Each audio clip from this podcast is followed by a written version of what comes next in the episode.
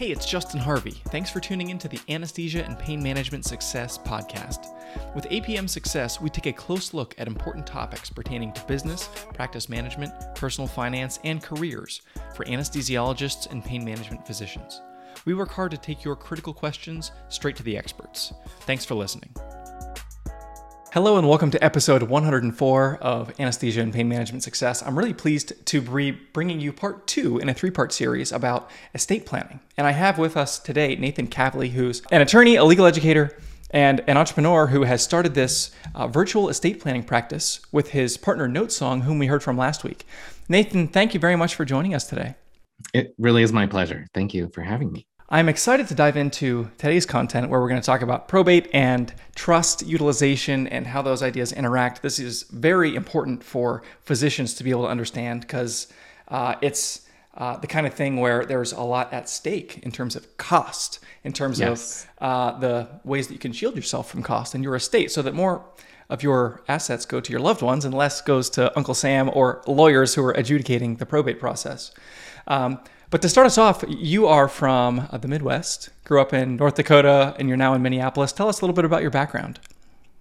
Um, yeah, so I grew up in Jamestown, North Dakota. I don't know how much Notesong talked, to, but you know, Notesong and I were friends from high school, and so it's very flat. It's the home of the world's largest concrete buffalo statue. Because um, that's one of those things that we do here in the Midwest. If there's not really anything to, you know, sort of it sort of it tracked like the the creation of the interstate highway system. And so these little towns in the midwest were like let's build a huge statue of a buffalo. Or up near where my great grandmother lived it's called the turtle mountains of north dakota which are really just sort of tall hills.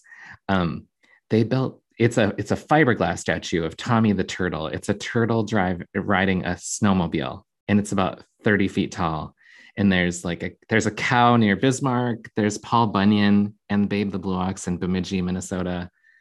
They're they're all over the place. It's um I love them. I, th- I find them incredibly fascinating because it's such a snapshot of like a his you know a time period of our nation's history and That's sort of right. the aesthetics.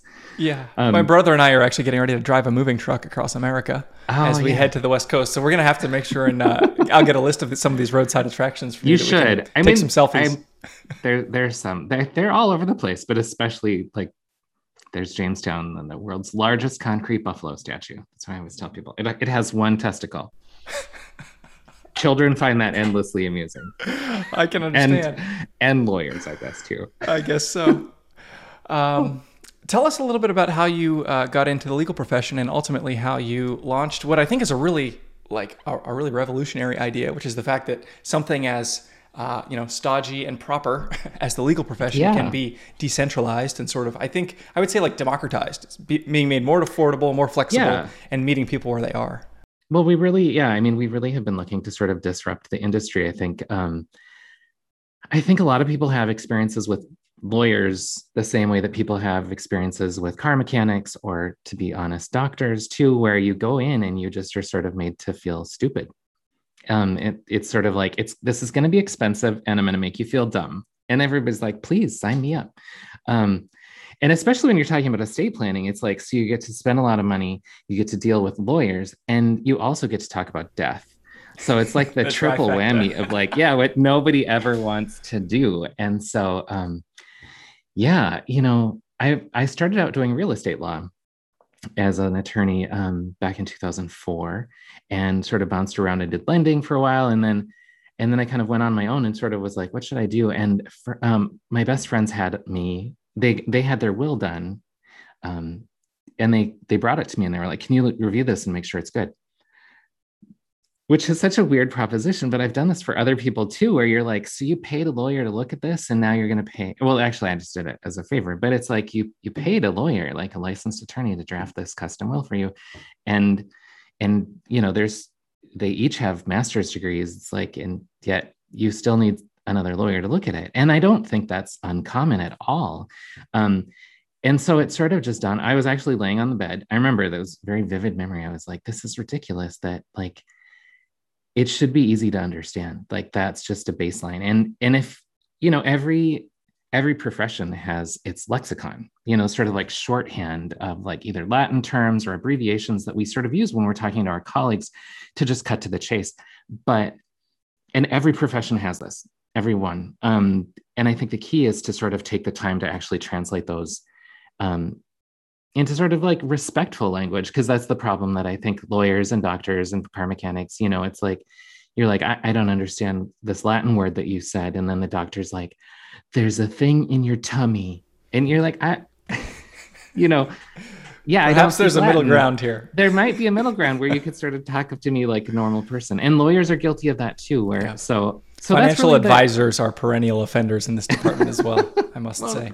Okay, but so basically, that was the idea. It's like let's make this understandable, um, and let's use technology the way that LegalZoom does.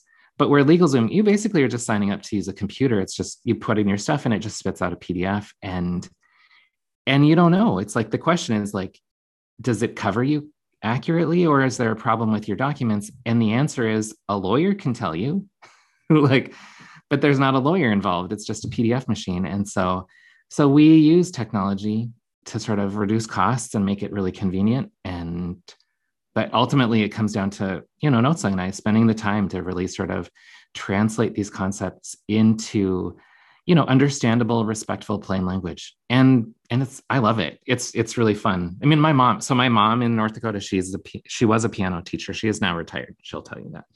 Um and she read her will that we wrote for her and she came back with some questions and and it was sort of these were the questions at the very end of the document where it's like this section is for lawyers and she was asking the questions and i was sort of like mom this is for lawyers but i'll still tell you know explain it to you and so it's it i love it. It's fun. Yeah.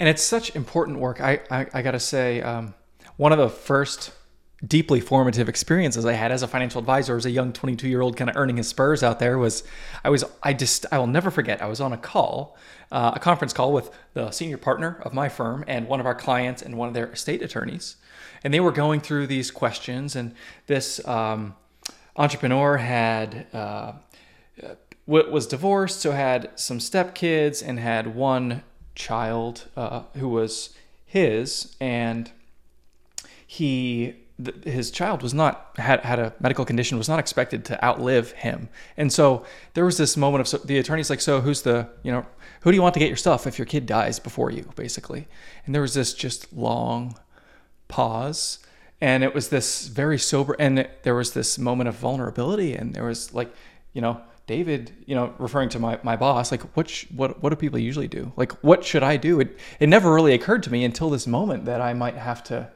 dispose of my assets in some way that if if my kid dies, then they're not going to. So that sort of made a dent in my psyche in some kind of way that like this this work is deeply personal, it's deeply impactful, and it's it's difficult for these reasons because it's dealing with death and dealing with these terrible potentialities of your kids not living longer That's, than you Oh yeah, it's that. It's like it's all of it. Like which way, you know, if you're in a coma, what about feeding tubes? What about assisted breathing? It's just like imagine all these awful scenarios. Um, and then add lawyers into the mix. So so let's go there for a minute and say I want to talk about probate. And so, probate is a legal process. Before I try to explain too much of what it is, I want you to explain to our audience what is probate and how does it function? Maybe just take us through the step by step what happens when you die with all of your stuff. Yeah. So, I mean, I th- essentially, sort of, how do I want to put it? I mean, everybody dies, right? It's sort of given. And so, our system is set up to account for that. Probate is what our system does about people dying and their stuff right? Um, because our system is kind of unique, and not every country in the world sort of lets you decide after, you know, it, they call it the dead hand, right? Um, we don't have to sort of, you know, we wouldn't necessarily have to look to a will or a trust to decide who gets what stuff. It could go to your eldest son, or it could go to your eldest daughter, it could go automatically to the state, or, you know, w- our system is set up to sort of allow you, and this is why I think these documents are kind of amazing, frankly. I mean, I, I really just I describe them as superhero documents. Like you get to actually like come back from the dead and like take care of your loved ones and make sure that your kid, you know, sort of does premarital counseling counseling before they get married or you know the trust is only used for like a reasonable car, no sports cars. Like you get to do a lot of meddling if you want. It's not always a good thing, just to be clear. But but that's our system. It's really kind of amazing. And so as a result, the system has to have a procedure to figure out what to do. And that's probate. It's a judicial procedure. and so since it's an actual formal judicial procedure that's why it's expensive because it's it's sort of like a lawsuit with no other parties necessarily. So basically you have to sort of find who the interested parties are. You serve notice There are lawyers their you know filings there's a judge. Um, it's it's long and complicated and it's also public. That's another thing too. You know we used to find out like i don't know if you ever looked up like marilyn monroe's will or who you know who received all of elvis's assets. Probate is a public judicial pr- proceeding and so when the will goes through probate it is it becomes a public document and so we used to be able to sort of get all this these juicy details about people when they died but now you don't really hear much when celebrities die because they use living trusts and living trusts are sort of a mechanism that sort of arose and came into prominence sort of in the 1960s and 70s that allows you, if you're careful and diligent, to sort of avoid the probate process completely. I mean, probate really just it, it's a really it serves a really important function because again, the the weird quandary with the will and the living trust is stuff is the person who made these documents is gone. They can't show up and testify. They can't they can't say this is what I wanted. That's why it's all written down. But yet we're like, how do we know that it was your writing and these are your wishes and not your evil son and his, you know, word processor? And that's what probate does. It sort of formalizes that procedure, but it does come with costs. It it's not public or it is public sorry so it's invasive it also is a hassle because somebody then has to coordinate with these lawyers about who's going to do what so i mean you know that's the thing you've got you know, your dad dies and then your mom is there and she's maybe in her 80s and all of a sudden now she has to deal with probate lawyers and all these filings. And um, and it's expensive. It, it really, it truly can eat up. But you know, they say between two and five percent of a person's estate. Kind of crazy, but it has to be done. Absolutely. Yeah. I mean, Prince's estate. So I always go back to Prince, obviously. I'm from Minneapolis. So I'm from North Dakota, but I'm I'm a Minneapolis person now. But um, so Prince died five years ago and his sta- estate still isn't resolved. And obviously he had a pretty complicated family situation. But I mean, even there, he didn't even have a basic will. And so his probate has already cost the estate, I think last time. I mean, they're fighting about all of it. But the lawyers had charged six million dollars already. Like six million dollars and I mean, obviously that's the thing. Like the more money you have, the more stuff, the more assets, the more people are fighting. So it's it's it's not everybody's going to pay six million dollars, but it, it, usually is three to five percent. Um, the good news is that there's this thing called the living trust. It's it's technical. I mean, there are a couple of phrases. It's an inter vivos, which is the same thing as living in Latin. I I don't speak much Latin, just to be clear. all the do- all the doctors are like, I thought you didn't speak Latin. Um, I don't. Inter vivos uh, trust. It's also a, a revocable trust. So you can unwind it whenever you want. So that's sort of the key features of this trust. But but yeah, it's kind of amazing. Um, trusts have been around since the Crusades. They come from England. It sort of was when the knights would sort of, you know, they were like, we're going off to fight the Holy War on the Holy Land, and who's going to take care of all of my lands? And they would they gave them to the monks in trust because they didn't want to, you know, give them away so then the monks were like, we'll take care of it. And and that's how the trust developed. But um, so the living trust. Oh yeah, sorry. This is that thing. I don't know if it's because I love educating people or I just ramble, but I I find this stuff so fascinating. And I it for me, it's helpful to sort of think about what it comes from and like where these things how they arose. So I will say, well, let me interject one of other yeah, thing. Another because that's very... the thing. I'll just keep going. Just just you're doing great. Me, just one other anecdote from my early financial advisor days when I was working in ultra high net worth, like very, very rich people with very complicated situations. I distinctly remember reading uh, there was a defining the term that a trust could exist. And it said, this trust basically will exist into perpetuity until 21 years after the death of the youngest lineal descendant of the Queen of England or, or some kind of language. Like there are law firms out there that put stuff like that in people's estate planning documents well, as, if that has, requ- as if someone can interpret what that means. Well, that so just to be clear, and there's a phrase kind of like that in our document. It's it's called the rule against perpetuities. And so I taught property law last spring. And I think we spent two days just on this thing where it really is all about like, so again, the thing is, so there's, you know, how do I want to put it? Rich people and their lawyers have been screwing the government over for centuries, right? That's how that works, right? The the lawyers think of something, the government shuts it down. The lawyers think of something, the government. It's like whack-a-mole, basically. It is. It really is, and it's it's it. That's how it works to this day.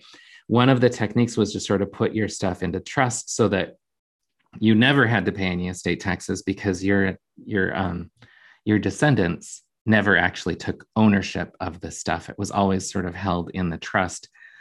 And so it's eventually, and it does get complicated too, because then it's like, how many generations down do you want this dead old guy to be controlling you? And that's what really happens, right? Because it's like, you know, you have to marry within the church, or you have to go to this school, or you have to go, you know, letter in these sports. And, you know, it's just, it, there are people out there that really enjoy trying to control like their descendants generation after generation. And so the rule against perpetuity is sort of essentially is this way that sort of says there has to be an endpoint to a trust. Um, and it's it's really complicated and law students hate it. So I won't burden you guys with it because it's it's really crazy. It's like just but and the weird thing now is that a lot of states have actually rescinded the rule against perpetuity. So I think in South Dakota, I think in Wisconsin, you can now create a perpetual trust. Um, which in my way, it's it's sort of that thing. Like I haven't had like the old dude come in and be like, I want to control my great, great, great, great grandchildren. Um, because we just haven't had that happen. And and if he did, I would just be like, here's the deal. Like, yeah, you you'll get to control what car they drive, but like how many generations do you want people to hate you? Because that's really what's gonna happen if you create yeah i mean because that's the thing nobody you know your great great grandchildren will never know you but they'll be like this old guy is controlling me and the money um anyways the, yeah there, here's the thing there's it's it's really and it's part of why I love it. There's so many little nuanced things. That's probably the weirdest thing in our documents that you'll see is this sort of rule against perpetuities language. And it's based on 21 years after a life in being when you die. And and so you set it to some person. So it often will be the Queen of England or uh, the US, like I have seen George Bush when he was president. Um, I think we just say like our 21 years after the death of my relative or something. I forget what we say, but my mom asked about that. And I was like, it was sort of like, Marjorie, do you want the long answer or the short answer? And there you go. So tell us about answer. the utilization of a revocable trust, also known as a living trust, in the context of probate and yeah. why this is an important instrument. Yeah, so it's um so probate so when we think about probate i think the, the next thing we should talk about is non-probate assets which if you've heard of, if you've heard people talk about probate you've probably heard about non-probate assets and we're talking the things everybody knows are life insurance and retirement accounts those are always non-probate and the reason for that is when you sign up to get a life insurance policy you designate who the beneficiary is so the life insurance policy already has essentially its own like distribution on death mechanism built in. And our system of jurisprudence has decided that rather than letting the will control the life insurance, the life insurance just travels of its own accord. And in fact, actually, the will then does not, because there's some case law where, you know, like people didn't realize that and they put something in there, they don't update their life insurance policy to like their new wife and children and instead it's like their ex-wife that they hate. This is there's a famous case on this. It sucked for these poor kids. Um anyways the, the, the ex-wife got everything because the guy wrote in his will like everything including my life insurance goes to my new wife and my kids. But the will does not trump the life insurance. It's a non-probate asset. It goes outside of probate. And the same for retirement accounts. Um, they also have um, beneficiary designations. So so there's this this and one of the other things um, that one of the other sort of ways to create non-probate assets is with a living trust. Um, so assets in trust are non-probate. That's the that's the little like five dollar phrase. A living trust is basically a trust that you create for yourself. It's sort of weird because usually you create a trust it's it, it'll be like um, and a lot of our clients do this. So they'll set up language in their documents. So it's like, if I die young, um, I will create a trust for my young children so that they won't inherit all this money when they turn 18. Instead, it'll dole out to them in, in segments over time. Hopefully, they'll get smarter with money and they won't blow it all on, you know, hookers and cocaine. Um, so it's like, so in that instance, you, the parent, are creating the trust. Your children are the beneficiary, and you're going to name trustees. These are the people that will essentially stand in your place to dole out the money and sort of decide, you know, if your kid's like, I want to go backpacking through Asia, and and maybe that makes sense, and there's a lot of money, and you're like, yeah, go for it. And we have language that we can put in there for stuff like that. Or they're like, I want to buy a Maserati, and then they're like, no, don't do that. Um, the living trust is weird because you serve all three functions. You are the person who creates the trust. You are also the beneficiary of the trust, and you're the trustee of the trust. So you serve all three roles, which is kind of a little bit of legal trickery. But the good news is, is that courts throughout the United States, like these are not experimental um, sort of legal mechanisms. Uh, living trusts are established law throughout the entire country. There's no concern with using them because it is a little bit weird. But um, so that's the deal. You you serve all these roles, and so you set up a trust for yourself, and then you create essentially mechanisms of what happened after you die. So everything that you would ordinarily put into your will about like everything goes to my spouse and then it goes to my kids and then it goes to some charities that all then goes into your trust and we still create a will for you the will then basically just says if I forget to move anything into my trust, do it now. So it sort of acts as like a cleanup mechanism. Does it still then, go through probate? It would. Right? The the will will, yeah. So the goal here, and this is that thing with the trust. It's a it's an amazing mechanism, and it can save you a lot of money and stuff. But it's not like you get to just sign the line. Um, we describe it in our for our clients now that there's essentially creating your like a comprehensive estate plan really now has two phases. The first phase is when we talk about your kids and we talk about who should get your stuff.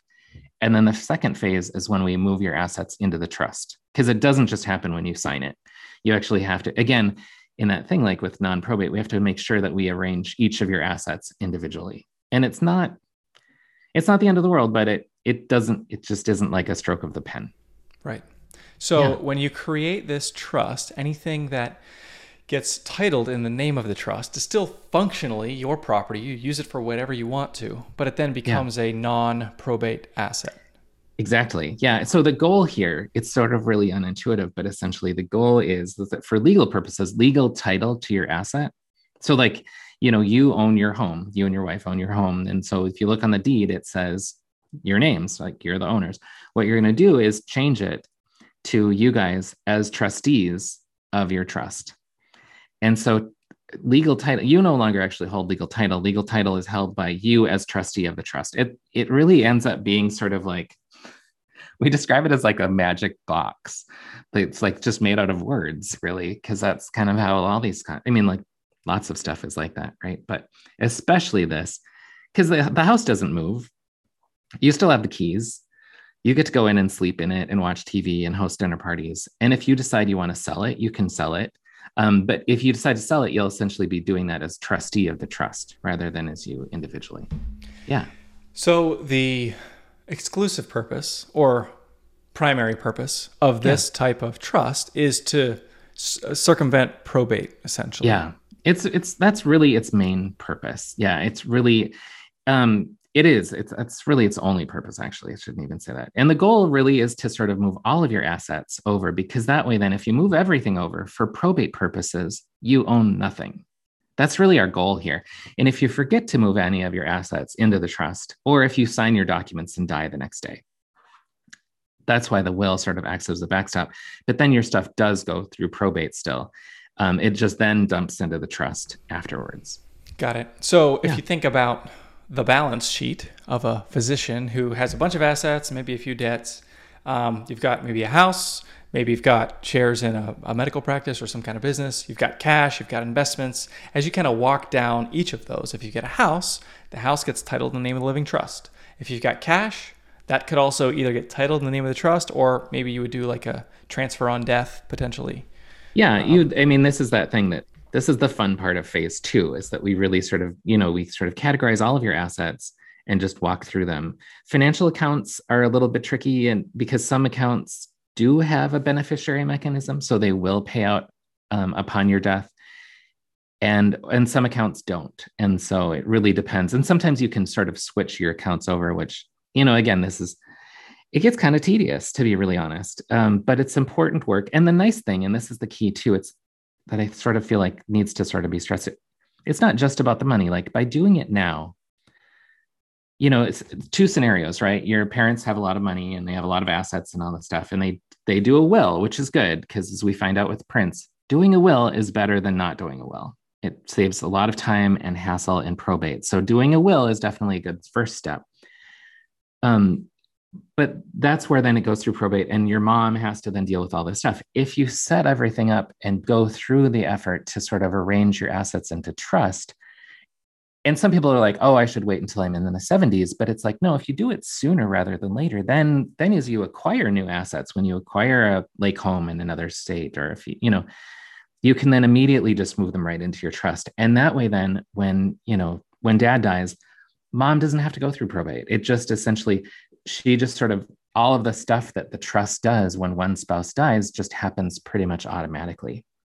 Um, so it's it it sort of is and it's one of those things where it's like do you want it it's like do you want your medicine now or do you want it later? Like there, there's no way to get around it. There's going to be some hassle but frankly it it works really well to do it now. And especially if you're already thinking of estate planning because that's the thing that we really see with so many people. I think that it's people think of it as like senior photos and like um wedding. It's like you it's like you you're like in the the game of life. Do you remember the game of life? It's like you do it yeah you do it once right? You only have to do your senior photos once and you only get married once and you only do your estate planning once but and but so everybody's like well i want to do it right and there's so much information out there which is really great but i think people then get really worried about you know they they get all of these conflicting ideas and and so then years go by when essentially your your family is sort of at risk depending on what could happen. So so do it that's the idea yeah. it's just get it done um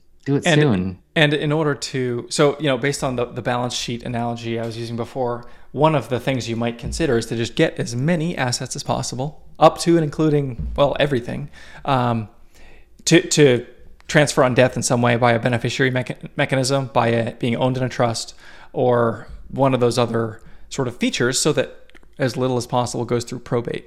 Is that kind of the, the idea? Yeah, exactly. I mean, then the thing is, is a lot of there are these non-probate assets, which if you want to, you can sort of utilize most of those. Some states allow you to transfer deeds on death, but not all states do that. So, I mean, there are a lot of different mechanisms that you can use at play. The nice thing about using a living trust is that it can become essentially the clearinghouse. And so you point your life insurance into your trust. And that way, then, if you do get divorced and you get a new wife or you have some new kids, you don't have to remember all the different assets and go back and adjust all of those beneficiaries. All you do is you just um, you just amend and update your trust. Right. And I think that's a good sort of point to close on is one of the best arguments I can think of to do the estate plan. It's not obviously taking your medicine, the analogy like it's it's it's helpful because it's a it's a good thing that sometimes is unpleasant, but that in itself, you know, saying like do the thing because you should do it isn't always super motivating. The, the way I think about it is uh, it's an expression of love to the people that are going to have to deal with your mess whenever you die. And it may come on an expected timeline, it may come on an unexpected timeline.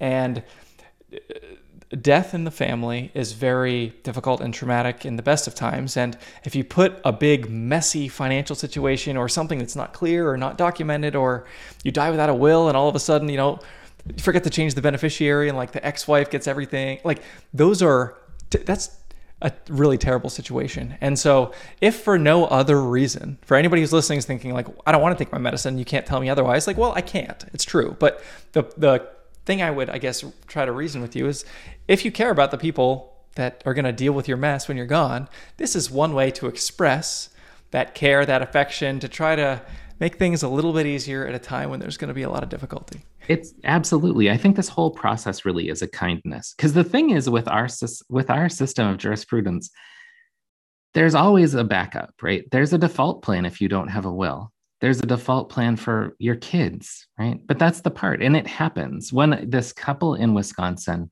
a really young couple, they were driving to a Badgers football game or basketball game, um, and they were hit by a car, and they they had I think four month old twin boys and he died pretty much instantly and i think she lasted a couple of weeks later and then died. And they did not have a will. It was on their it was on their refrigerator like do a will. Because that's the thing of when people get kids it it usually is the biggest motivator get because and the reason mm-hmm. why yeah because orphans right?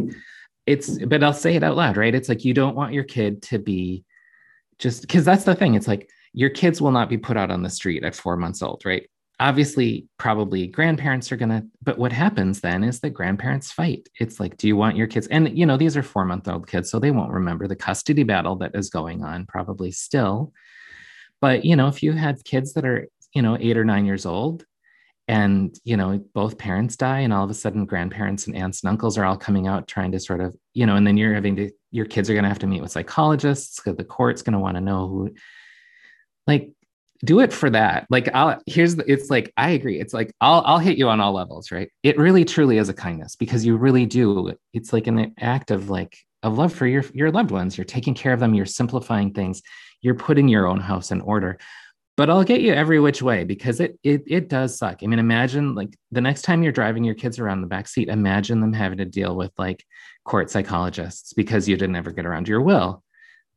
It's if that's what if that's what helps i'll go there right? It it's it's a rare event. Thankfully it doesn't happen often but it happens to people like real people that intended. And so that really is the motivation for what we do. It's why we've spent so much time and effort to really try to make the process suck less. Like it's it's about death right? And we're not going to sort of pretend it isn't but but we're here to help you take care of your kids. It really is it's i mean it's it's much cooler than what i used to do lending law Yes. I'll, I'll, say that. So, for anybody who is like, okay, Justin, Nathan, you've convinced me, um, go to apmsuccess.com slash 104. I'm going to put Nathan and Notesong's contact info there. We'll put a link to their company, thoughtfulwills.com.